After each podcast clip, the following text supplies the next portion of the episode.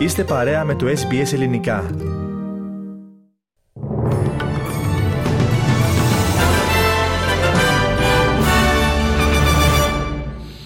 Ο αναπληρωτής πρωθυπουργός της Κουίνσλάνδη, Κάμερον Ντίκ, δήλωσε ότι το κόστος της αποκατάστασης των ζημιών από τα πρόσφατα κύματα κακοκαιρίας αναμένεται να ανέλθει σε 2 δισεκατομμύρια δολάρια.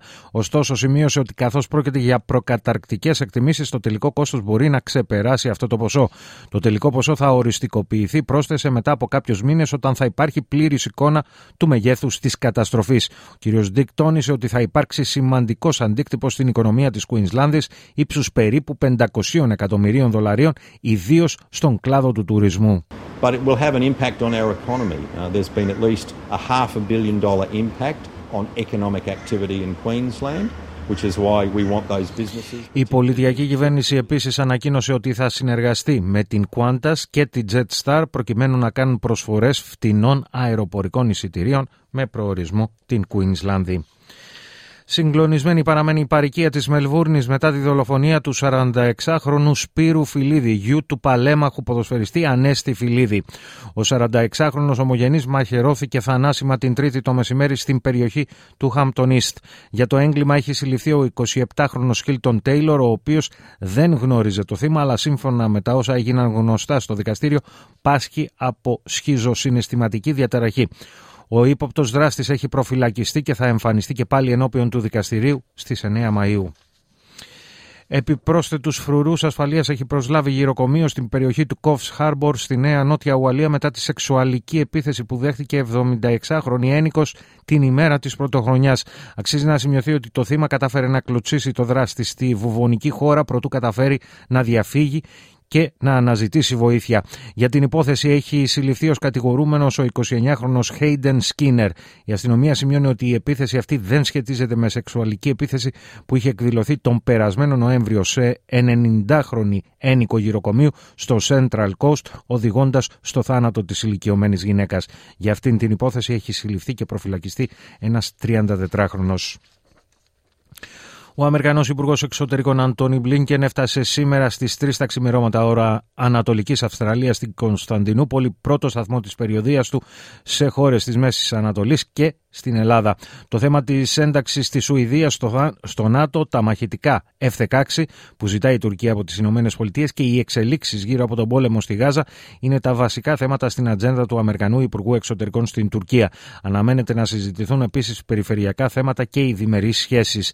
Στην Ελλάδα θα μεταβεί το απόγευμα του Σαββάτου τοπικής ώρας, όπου θα έχει κατηδίαν συνάντηση με τον Πρωθυπουργό Κυριάκο Μητσοτάκη στην οικία του στα Χανιά.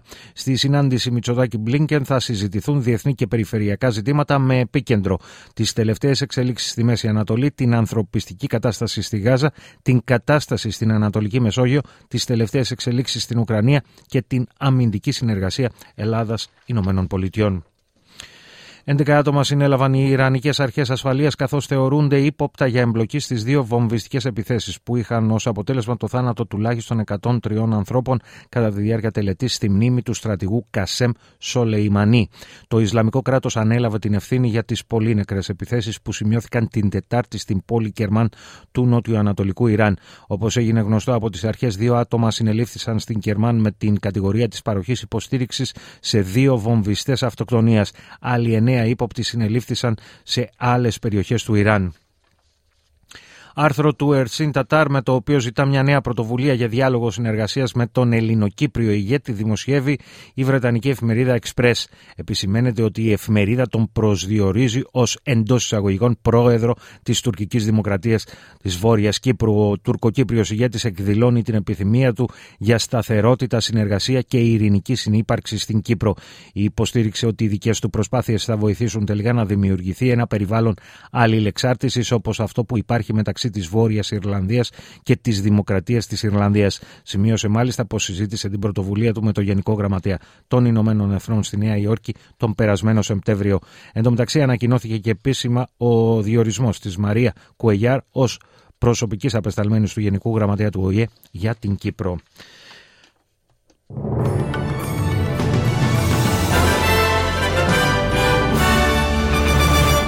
Μία ματιά στις συναλλαγματικές ισοτιμίες. Ένα δολάριο Αυστραλία ισοδυναμεί με 61,35 λεπτά του ευρώ και 67,13 σέντ Ηνωμένων Πολιτειών.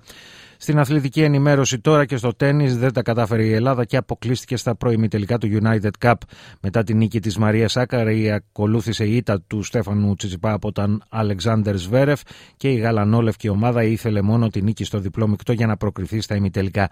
Το δίδυμο Σάκαρη Πέτρου Τσιτσιπά ιτήθηκε με 2-0 από τους Σβέρεφ και Ζίγκεμουν και αποκλείστηκε από τη συνέχεια του τουρνουά. Εκτενέστερη όμως αναφορά για τα όσα διαδραματίστηκαν χθες στο Σίδνey στη συνέχεια του προγράμματος.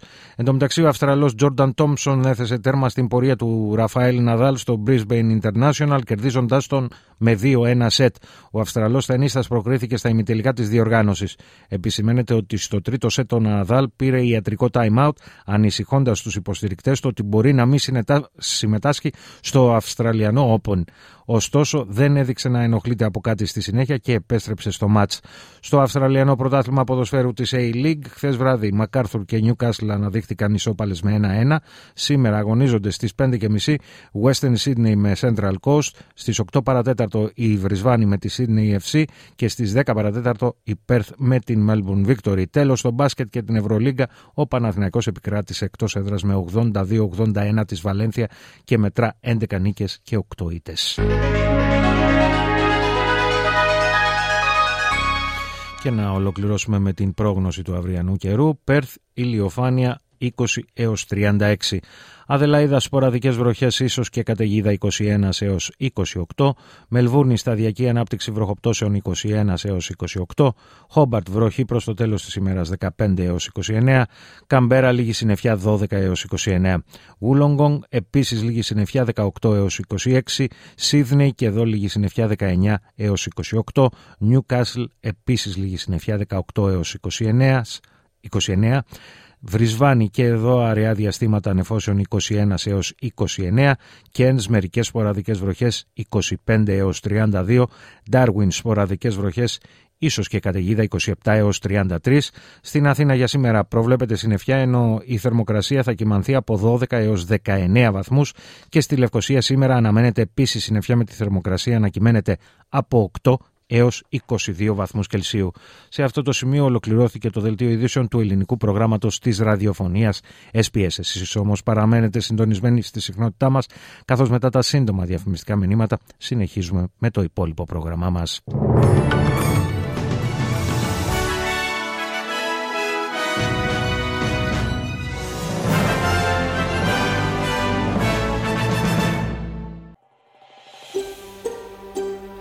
Θέλετε να ακούσετε περισσότερες ιστορίες σαν και αυτήν; Ακούστε στο Apple Podcast, στο Google Podcast, στο Spotify ή οπουδήποτε ακούτε podcast.